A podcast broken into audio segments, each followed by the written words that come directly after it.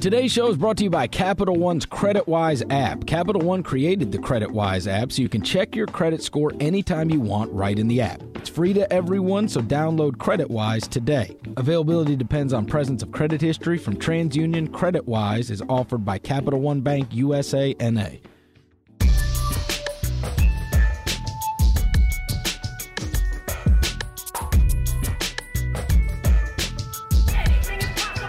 Welcome to the Ringer NBA show. I'm Chris Vernon. Joining me as he always does on Tuesdays, the ice cream man, Kevin O'Connor from the Ringer. What's going on, Chris? There's his music. Ice cream man. No, that's Gucci Mane's music, man. Come on. That's Gucci Mane's music. Mr. Ice cream man.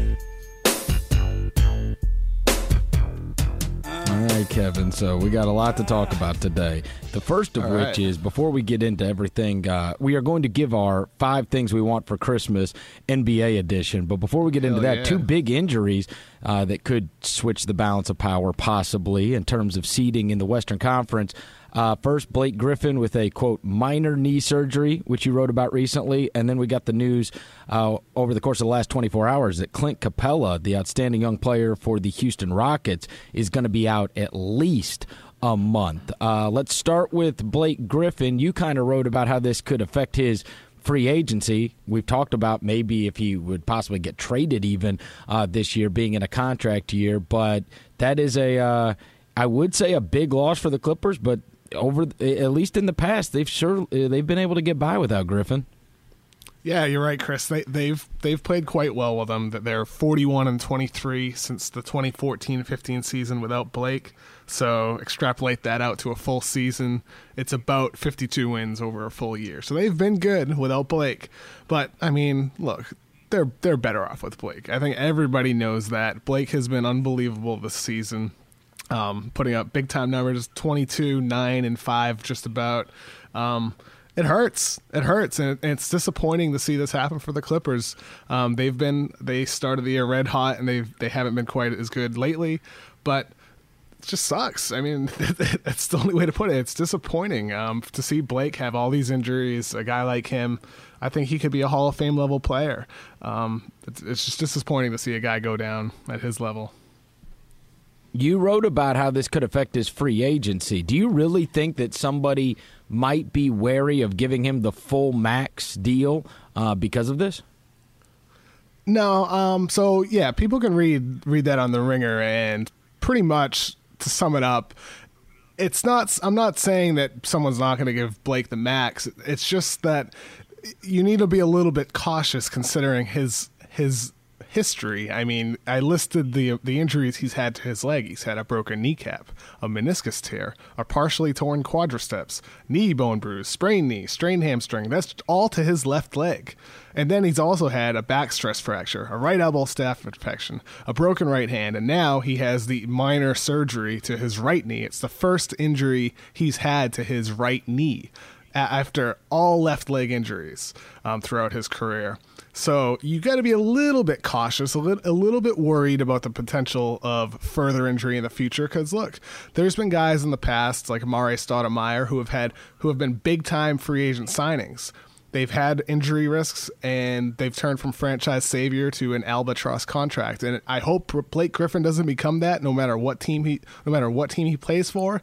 But the possibility is there, considering his history. And you got to be a little bit cautious if you're the Clippers or any other team.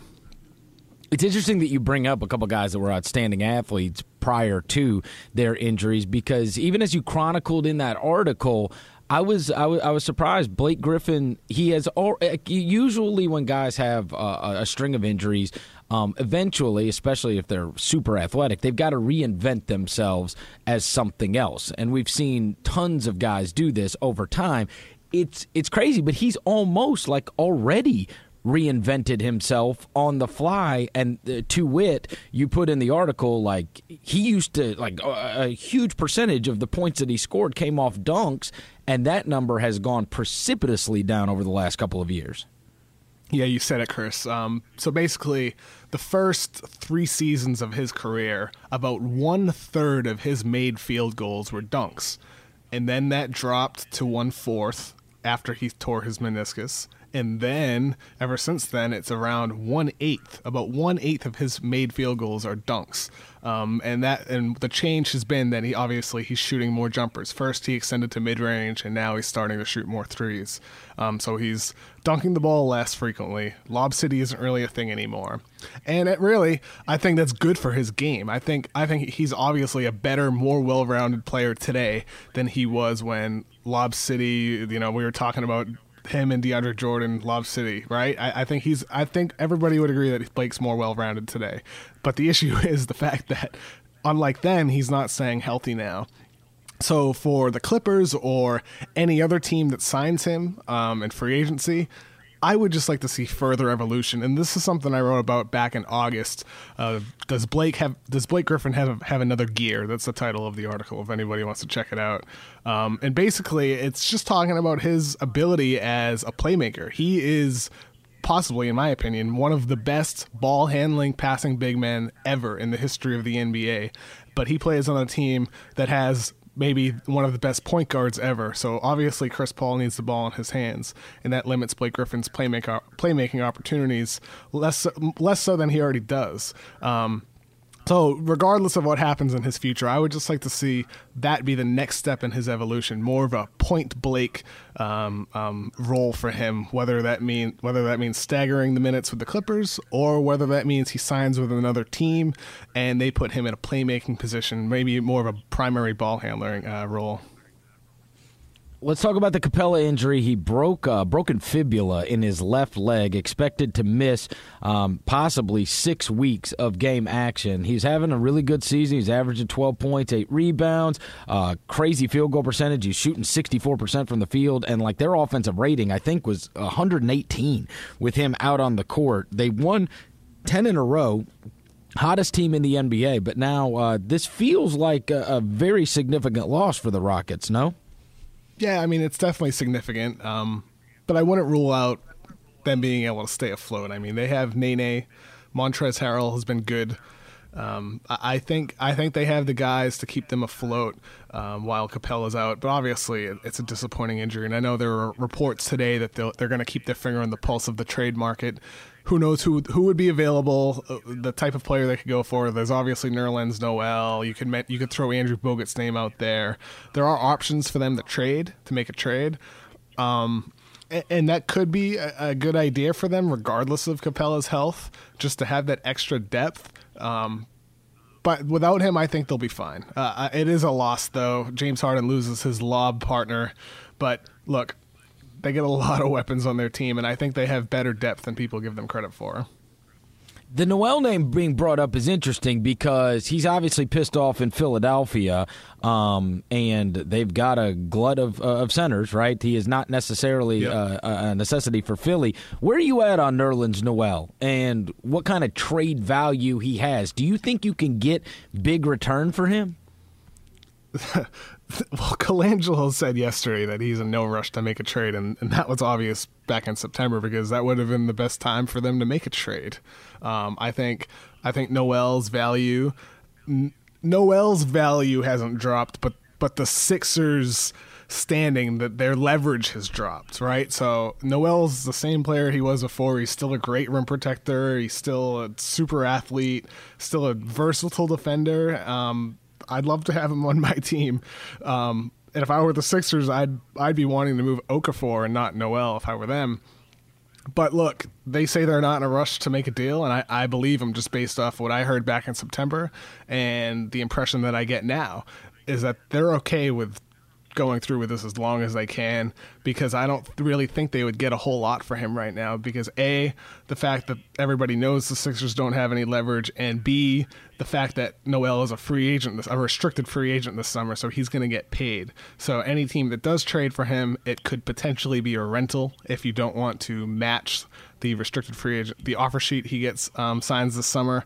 So look, there's a lot of factors working against the Sixers in terms of the the value they can get back for him. But it's in their best interest, in my opinion, to move Okafor and or Noel at some point during the year. You think Noel and Embiid is a is a pairing that would work? Obviously, we haven't gotten to see it much because Embiid's just come back and and uh, this year, and Noel has been out for the course of this year and hasn't played big minutes yet uh, for them. Do you think that pairing could could work together? It could work a lot better than Embiid and Okafor, that's for sure. Um, I, pref- I, I prefer, I, I just prefer, you know, the modern style. I'd like to see the lineup with Saric at the four more so than Saric at the three, right? Um, but I think if you're playing with two bigs, yeah, I totally think Embiid and Noel could work. And I think Noel's versatility, his ability to defend the perimeter, allows Embiid to stay a little bit more inside and be more of that uh, traditional rim protector. But down the line, it's not like it's not like not like like Embiid, a guy that can switch more onto the perimeter. So I think yeah, if you had Embiid and Noel, it would be a great two big lineup if you do have to roll with that. Otherwise, you have Embiid as your starting center, and you could have Noel as your backup center. And even if they never really shared the floor, you would always have a great rim protector on the floor. And there aren't a lot of teams in the NBA that can say that. So that's why, if I'm the Sixers, I'd be trying to move Okafor, and I wonder if low key that's what they're thinking. Like maybe that's why they're actually benching um, Noel is to try to maybe increase Okafor's um, value, try to get Okafor out there more. I don't know exactly, but I, I I just think Okafor is the guy you get a deal if you're the Sixers, and then maybe you keep Noel past the season, you match the free agent contract he signs. Maybe he suddenly gets happy because it sounds to me like he really just wants to play, and obviously he wants to get paid. And I don't know if that matters if for him if it's in Philly or anywhere else. Put on your GM hat. Would you rather? Would you trade more to get Okafor or more to trade uh, to get Noel? I think I'd. I think I'd give up more to get Okafor. I'm not done with him. I think he's in a bad spot. Um, I know I'm going to give a really wishy-washy answer, but it really depends on my current team's roster. But generally, I'd rather have Noel. Generally, Yeah, I'd rather have Okafor. I think he's the more talented guy, and I think he could. I think he could be good somewhere else. Okafor. I'm not. I'm not done with him yet. yeah, I think Right? he could he's be not. too. This is. This has been a bad season so far for sure, but I'm not done with him. That's fair. And you know I don't like guys that can't shoot. Yeah, I mean the thing with him though is you know not only does he not shoot, is he doesn't rebound, and currently uh, he no, no, doesn't no. I was talking about pass the ball Noel. either. Noel doesn't shoot. Noel. I mean, hell, I could outshoot him from the three point line. He'll never take a three pointer, probably.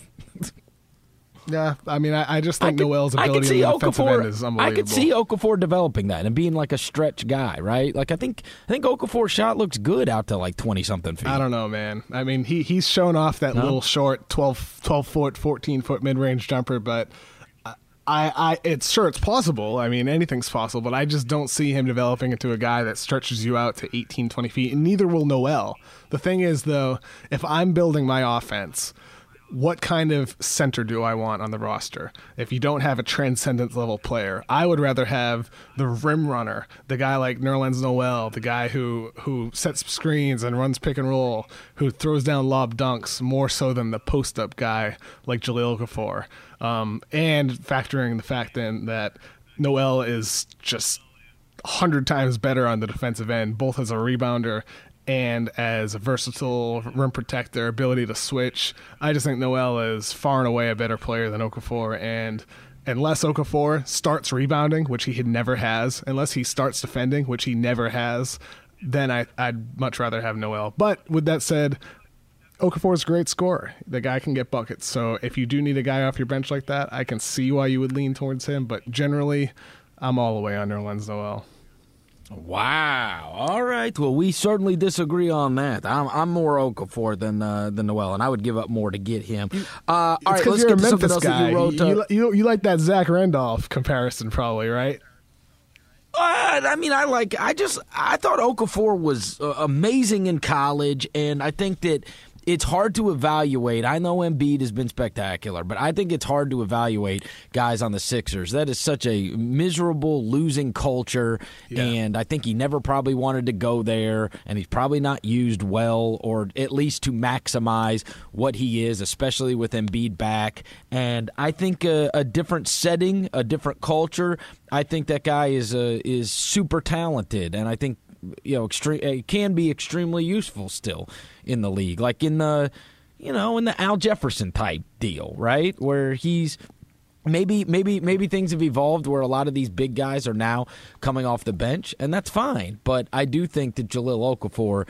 I, I, I don't know. I, I still think he's super talented, man, and I I think it's hard to make decisions on Sixers players, especially him, based upon like they lose every friggin' night. You know what I mm-hmm. mean? Like they lose all the time, and and he's also on a team that happens to have a glut of centers. So I, I don't know. I, I just I'm I'm willing to give the kid a chance in another. I hope you're right, and he does get traded because I think in a different situation he could still be a, a very valuable NBA player because he's got the talent. That's fair. I think you might find some people hmm. that would rather have Richaun Holmes than Jahlil Okafor, though. Holy mackerel! I, I'm going to mention Richaun Holmes the- on every podcast. Your favorite player. How dare you? How dare you? How dare you? All right, you uh, you recently wrote about three point, sh- or we talked last week. We chronicled three point shooting and how it's at an all time high around the NBA. You took on another subject this week on the Ringer.com, which was the pick and roll, and you talked to a lot of different people about it. And while we said that three point shooting is at an all time high, this pick and roll basketball, the numbers, I was kind of surprised. Uh, there is a much higher percentage of pick and roll basketball being played than there was 10 years ago, um, you know, when it was more isolation basketball. But then you talk to different people. You talk to Lou Williams and you chronicle this. You talked about the two man game that they've got going on in Toronto with Lowry and DeRozan that's created this devastating offense. What were your biggest takeaways from trying to dive in and, and figure out the way people think about using the pick and roll and why it is so much more prevalent now than it was, say, a decade ago? So the main takeaway for me is is it's really just interesting to to look at how much it's evolved. Um, a because, like you said, they're using it more. Um, around ten years ago, in 2006, according to Synergy Synergy Sports data, about 15% of possessions were finished um, with a shot, a turnover, or a drawn foul out of out of the pick and roll, compared to about 25% today. So that's a drastic di- difference within just 10 years. Um, but not only that, has the style of play changed um, generally in terms of less ISOs, less post ups, and more pick and roll. But it's just interesting to see how teams use the pick and roll so so much differently. Um, so, like the Charlotte, Hornets, for example, they set a lot of double high screens, and what that means is both big men come out to the three point line or, or beyond, and they're both setting screens for the ball handler. Um, usually Kemba Walker for the Hornets. So they have a bunch of bigs like Cody Zeller, who's a very good rim runner, Frank Kaminsky, who demands respect from the defense. They have Marvin Williams, a small ball four, Spencer Hawes, who can shoot the three. They have a lot of different types of bigs that allow them to set the double high screen and it's very hard for the defense to defend because the bigs are a threat. And so that opens up the paint for Kemba Walker. Whereas other teams, they're just running more traditional high pick and roll. You have other teams like the Warriors who teams are switching against. So last season they had to find ways to beat that switch. So they did things with Draymond Green to combat that. Um, they did things with their guards to combat that, with them kind of like slipping screens and then just scurrying out and shooting threes. Um, if you want to read more more in depth about it, it's in the article. It's it's tough to talk about. It's something visual. It's, uh, watching the replays that you can understand it more. But it's just really interesting just to hear about some of the little things teams are doing to adjust to what defenses are doing with the aims of stopping the pick and roll and tag. And I love the video that you embedded on the article where uh, Larry Bird teaches us the pick and roll. That's a cool one. That's really cool. I, I had to find a way to, to put that in there. It's a good one. Two other guys that you mentioned at the end of that article that I want to get your thoughts on because you do a bunch of draft analysis uh, prior to. One of them was Jaylen Brown, uh, who was the third pick by the Celtics, and you kind of chronicled how I mean he's been very very good uh, in the in the limited minutes that he has played this year. I'm actually going to get to see him in person tonight uh, for the first time, so I hope he plays some minutes. Um, do you think uh, first give me your thoughts on brown so far and i know we're just like 30 40 games into the season if we go back and we redid the draft tomorrow night is it jaylen brown still goes third you think you think Yeah, he still I- goes I- it goes you think you think the Yeah. top three still goes. We haven't seen Simmons yet, but do you think the draft would go Simmons, Ingram, Brown? Yeah, I do. You do. Yep. What do you think about Brown so far? I think he's been really, really good. I think if he weren't on the Celtics, if he if he weren't on a team that's really trying to win games and, and he'd be playing more than I think he's playing 14, 13, 14 minutes per game right now. If he was getting a workload of like 25 minutes per game, I think we could be talking about him as a potential rookie of the year. Um, obviously, his usage would be different playing on a on a different team, but he's been really good uh, with his role. He's been shooting the ball well, 35% from three. Um, he's been driving closeouts just incredibly well. He really shows off his athleticism when he drives to the cup.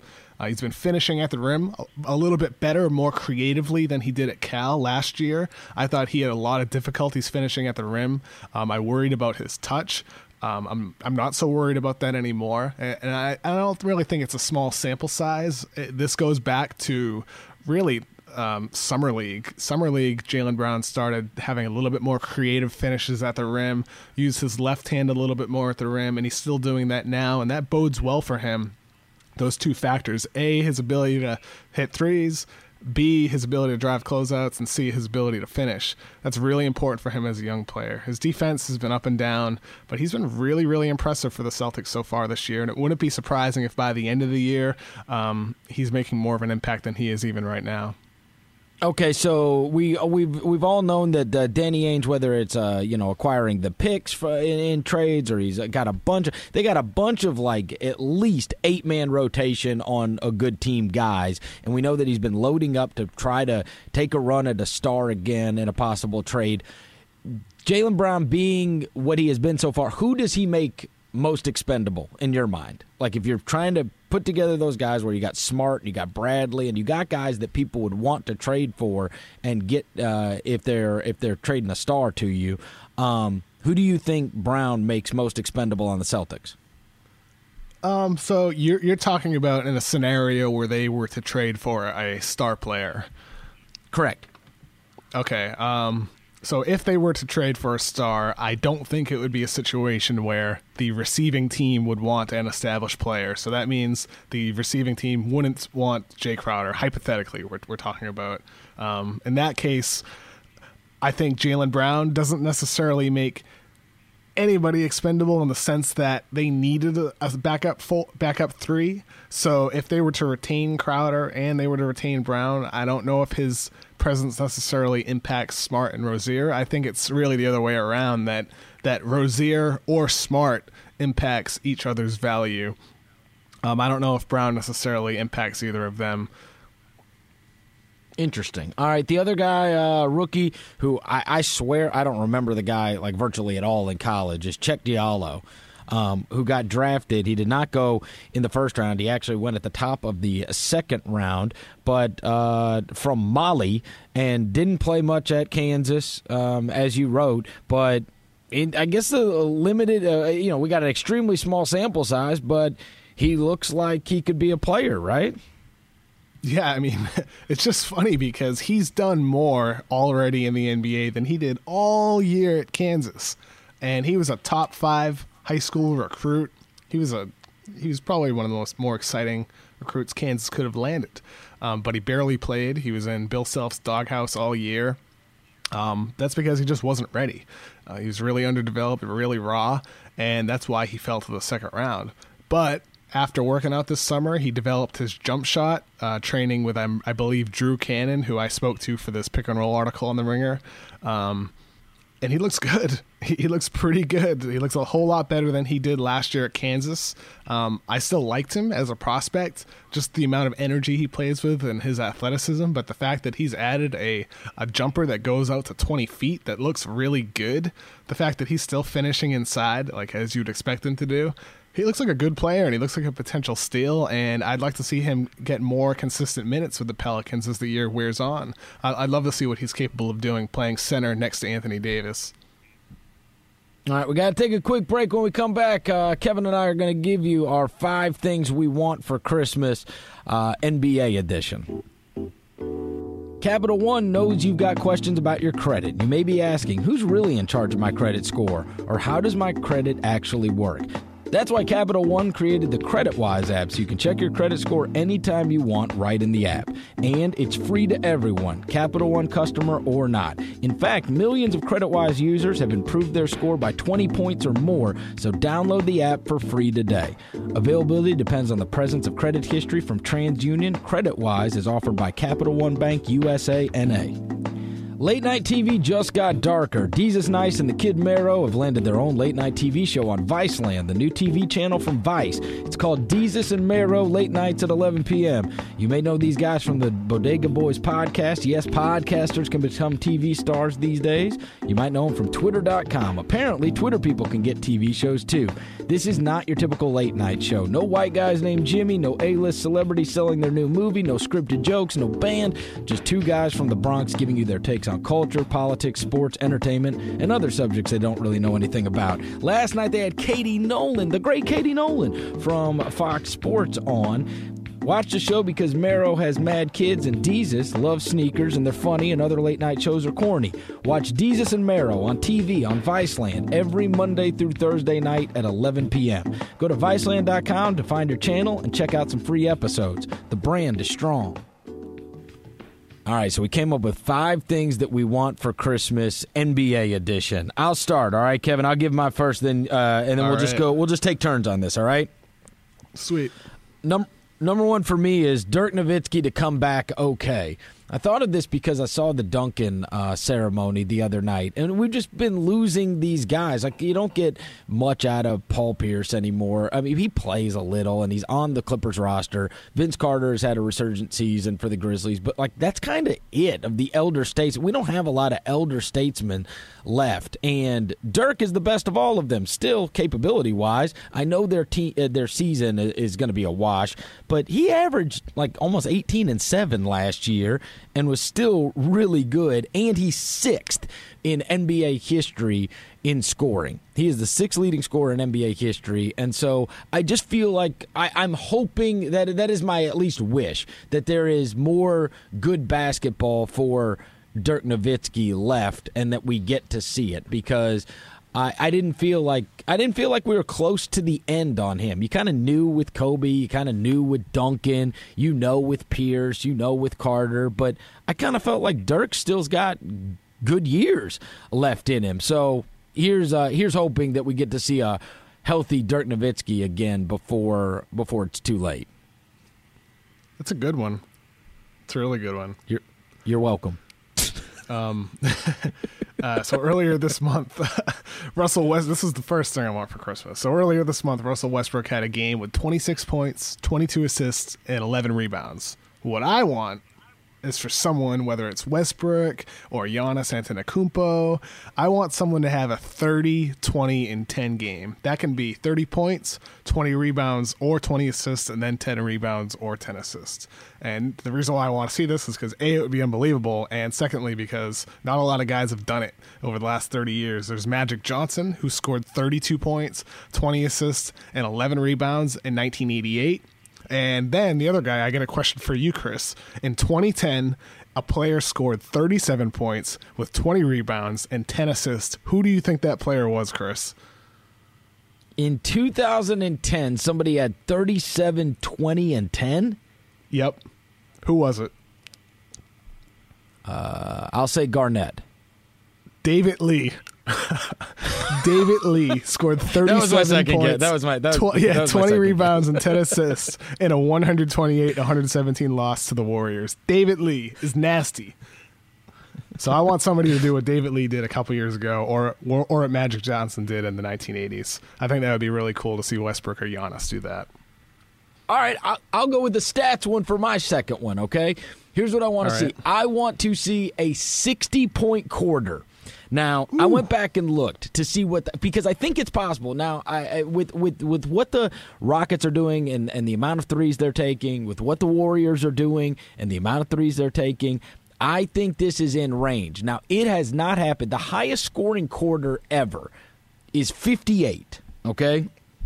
The 1972 Okay. Buffalo Braves uh, scored 58 points in the fourth quarter against the Celtics, right? Uh, which is crazy because they lost the game, right? They scored 58 in a quarter and they lost. Wow.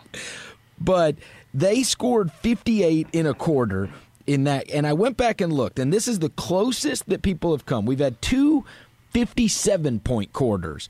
The 1989 Warriors did it once, and they had uh, Chris Mullin, Mitch Richmond, Terry Teagle, Steve Alford, and Larry Smith. All right. They did that in the third quarter of a game against the Kings. Then in 1990, the Suns with Dan Majerle, Kevin Johnson, Tom Chambers, Mark West, and Kurt Rambis had uh, they they also had 57 and a quarter. They did it in the second quarter of a game against the Nuggets. Uh, mo- but nobody's really come close since 2010. The uh, the 2000 and this is crazy. The 2010 Pacers against the Nuggets, no less. I swear, all these games feel like they're against the Nuggets. Uh, 2010 Pacers. This was their starting lineup: Darren Collison, Danny Granger, Mike Dunleavy, Josh McRoberts, and Roy Hibbert scored 54 in a third quarter against the Nuggets in 2010. But that's really as close as anybody's come. So we've had 58 is the highest scoring quarter ever. We've had a couple teams take a run at it and get to 57. The most recent one was 54, which is that 2010 Pacers. But we have never seen a 60 point quarter. And I do think, because of the way these guys are playing and how many threes they're shooting, I think it's in range that somebody could pull that off. Um, and then on the flip side, I'd also like to see a zero point quarter. I went to go see what the lowest scoring was. it's going to be hard to beat, man. In 1997, the uh, the Mavs played a game against the Lakers and came out after halftime, and in the third quarter, they scored two freaking points. Two. In the quarter. No one has ever scored zero. But two is going to be hard to break. So those are the two things. If I could get a 60 point quarter or a zero point quarter, and I think we got enough games left, and I kind of feel like offenses are, you know, with so many threes being taken that this could happen. Can you believe that? There's never been a 60 point quarter? That's surprising. Yeah. Well, hell, I, I guess you can't believe well. it. Hell, you'd be on pace to score 240 points. You mentioned three pointers in your second Christmas Christmas wish. My, mine is also three point related. Um, I want Joel Embiid to lead the NBA in three point percentage. Right now, of players with a minimum 53 pointers attempted, he ranks 10th in three point percentage at 44.2%. I want him to rise up that list and be first. Oh, maybe we could get him in the three point contest too. That would be pretty sweet, wouldn't it? Right, because he's going to be there for rookie sophomore, for sure. Yeah. Yep. Right, he won't make the All Star team, but he'll be there for rookie sophomore, and then we get Embiid. Maybe we get Embiid and Marc Gasol both in the three point contest. That would be pretty amazing. That would I'd be, be happy with just super one of them, but both of them would be really sweet. All right, speaking of All Star Weekend, here's my number three. Another uh, Christmas wish. Now, we have like this shooting stars. We got the three point contest. We got the dunk contest. You got the skills. You got all that kind of stuff that goes on. Like they make a huge deal out of All Star Weekend, right? Here's what I want. Yep. And I would watch this. They've got that like uh, you know celebrity game, but it's it's it's terrible. It's like Nick Cannon versus Michael Rappaport versus whoever. I mean, no offense to these guys, but I don't really give a crap. Um, and like you know Timberlake and Bieber Jeez, and none Nick of them Cannon play in hater. it. No, I'm just saying it's like you know Michael know, B. Jordan and it's like it, I, I, I like all these guys, but again, it's not like Bieber and Timberlake and Usher and whoever. It's like you know the same guys every year, and Kevin Hart wins the MVP and whatever. So they do all this different stuff on All Star Weekend. But I've got one that I want. I want an old timers game.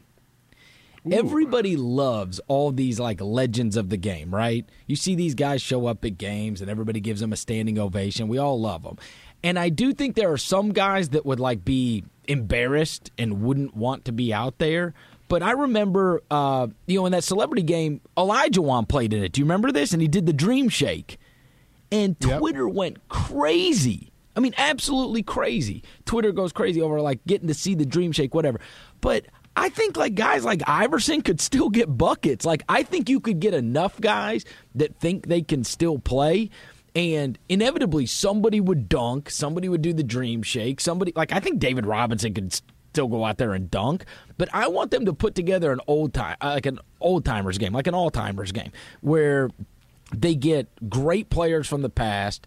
Um, you get enough to agree to it, and I just want to play. I want to watch them play basketball one more time. And if you got like some of the super duper stars, that would be incredible. Like if you could get a Magic or a Michael or any of those guys to do it. Um, but I, that's what I want. I want. I want.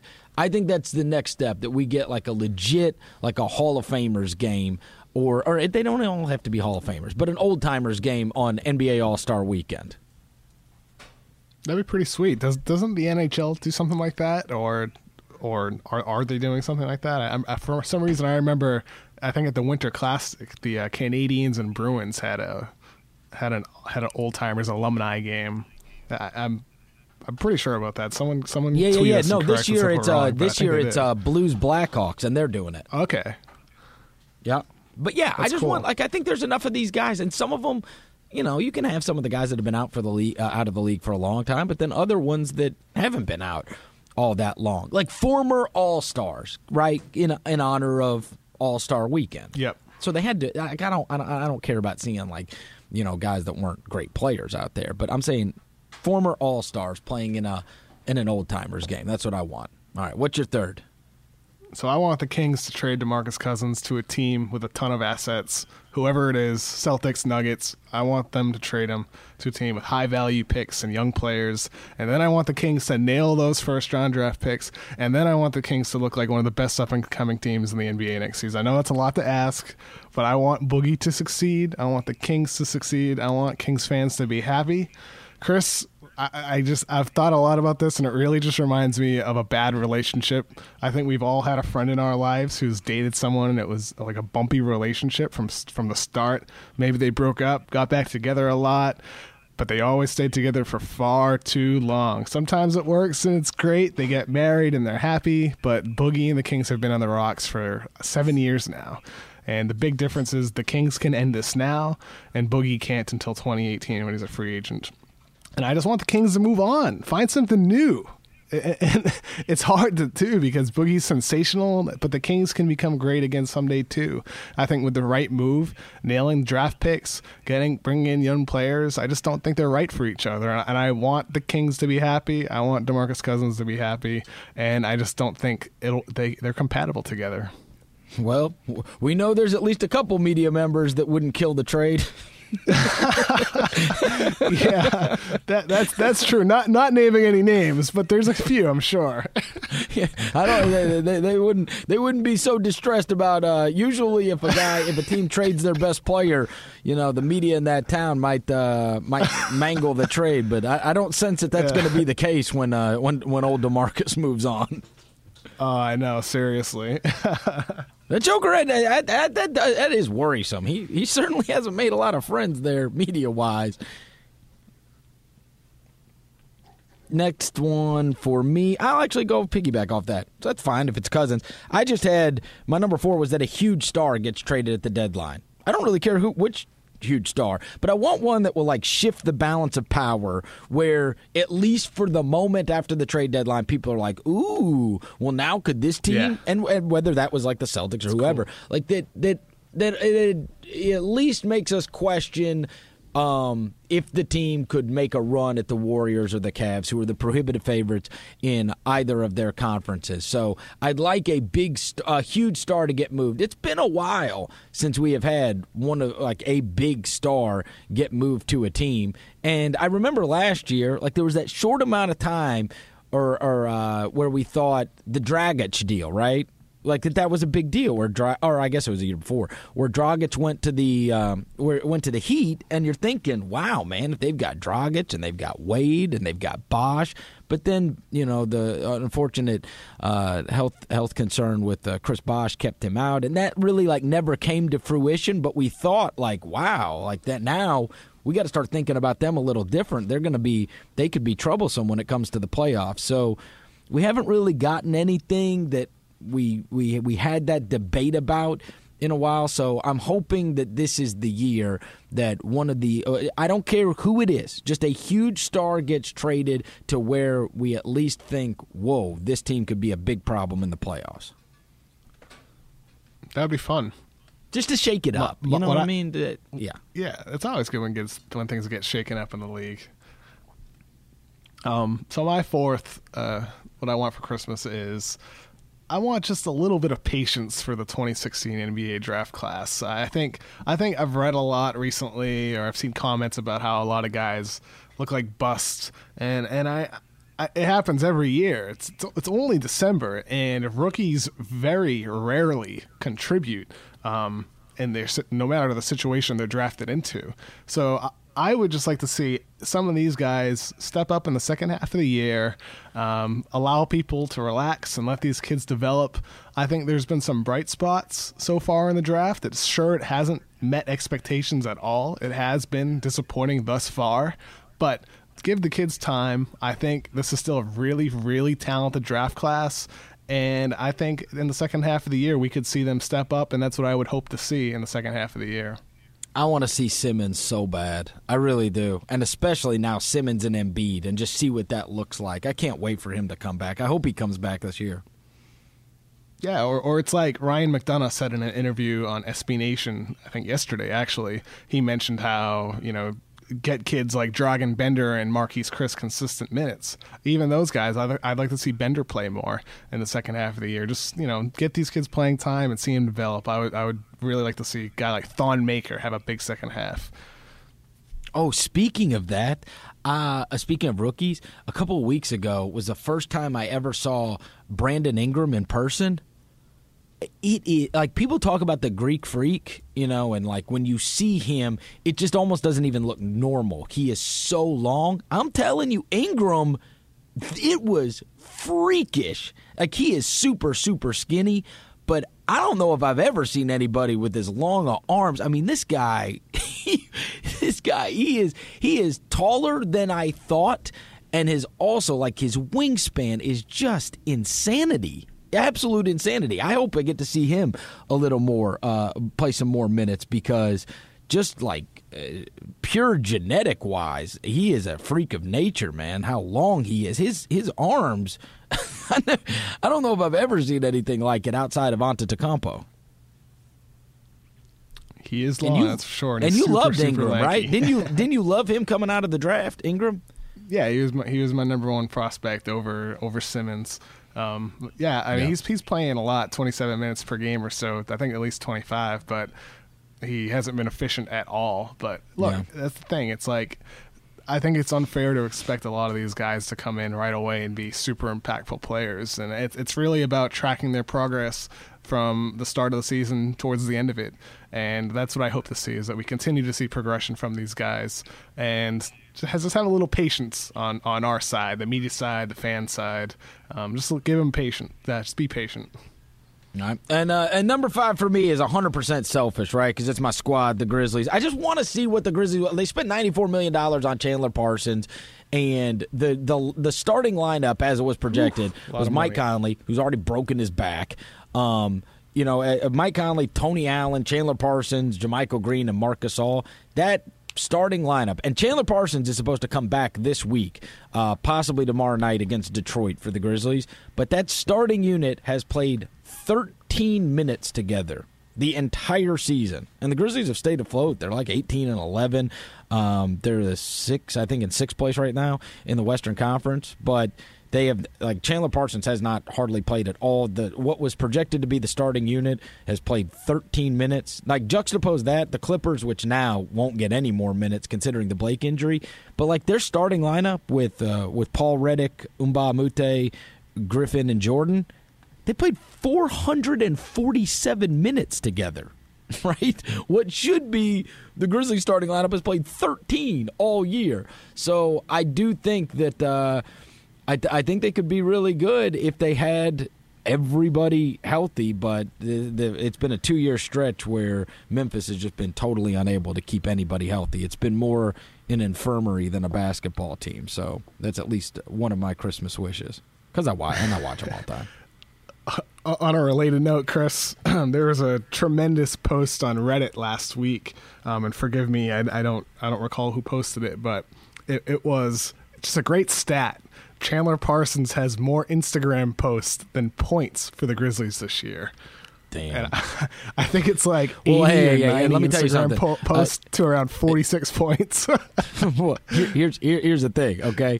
The guy is uh you know, it- you know everybody has to dress up for uh you know if you're if you're sitting out of games and the girls in the crowd just ogle the guy the whole time and he's got some like I, I suppose he's got some stylist or something so he'll wear like chain suspenders and all this all manner of things every night like i'm so ready for the guy to be in a basketball uniform because it's just absurd the, the other night kevin the guy is damn near wearing yoga pants on the sideline i'm like jesus if the guy sits out for another week he's going to be in a damn thong on the sideline like enough oh, already I gotta, this guy's got to get in a uniform He's gonna be just wearing a. I, if Chandler Chandler Parsons sits out for two more weeks. He's gonna be on a. He's gonna be in a speedo on the sideline if the MB, if the NBA will allow it to happen. It's just it's it's ridiculous. So I'm not. I'm unsurprised. He's like an Instagram king for sure. Mm-hmm. Um, but yeah, he needs to score some points.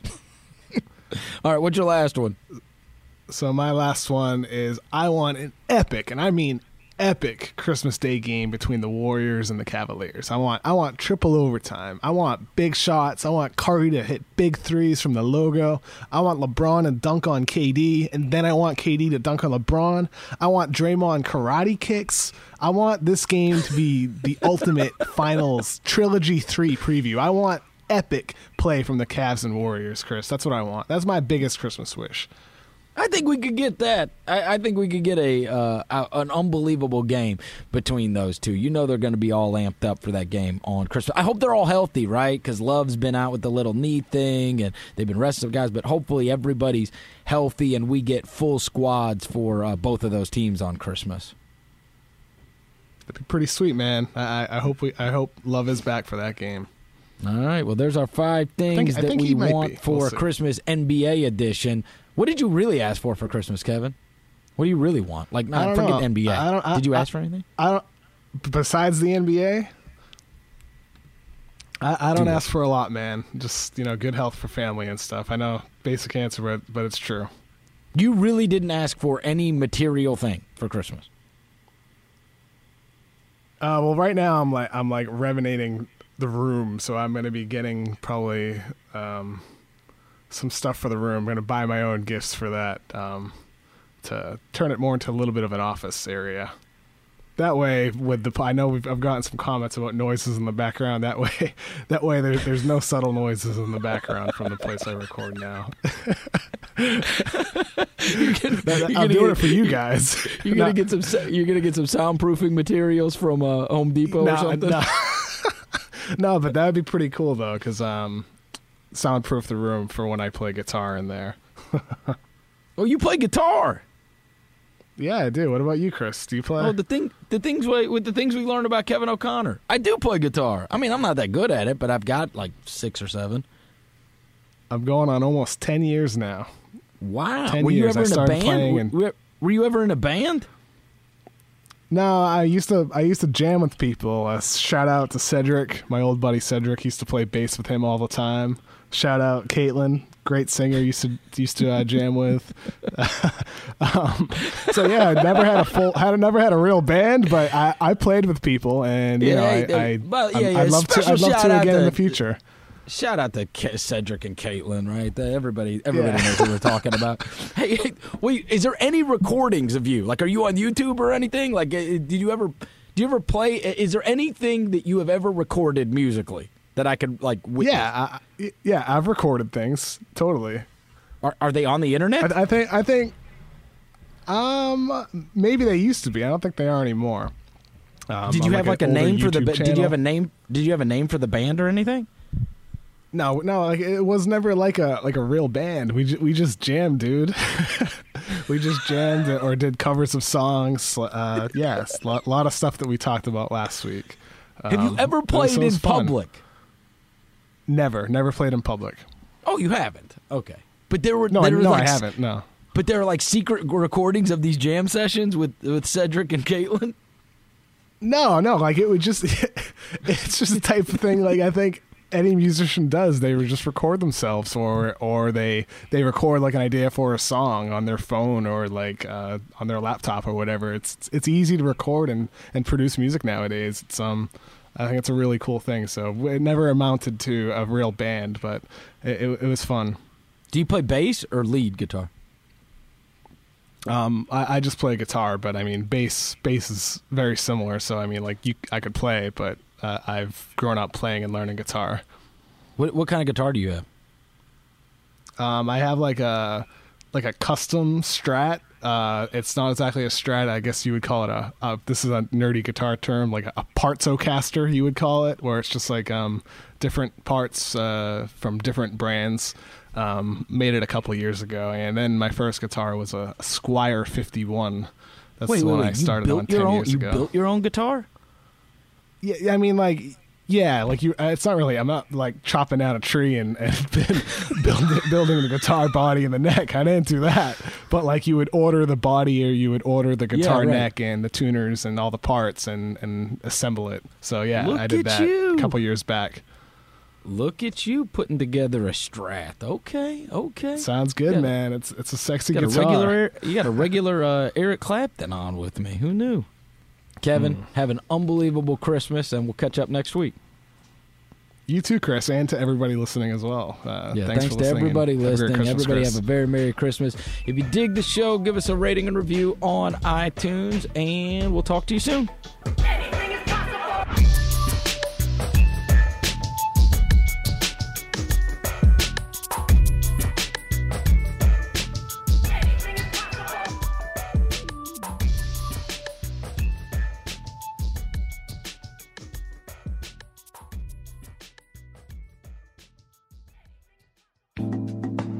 Thanks again to Capital One's CreditWise app for sponsoring us today. Capital One created the CreditWise app so you can check your credit score anytime you want right in the app.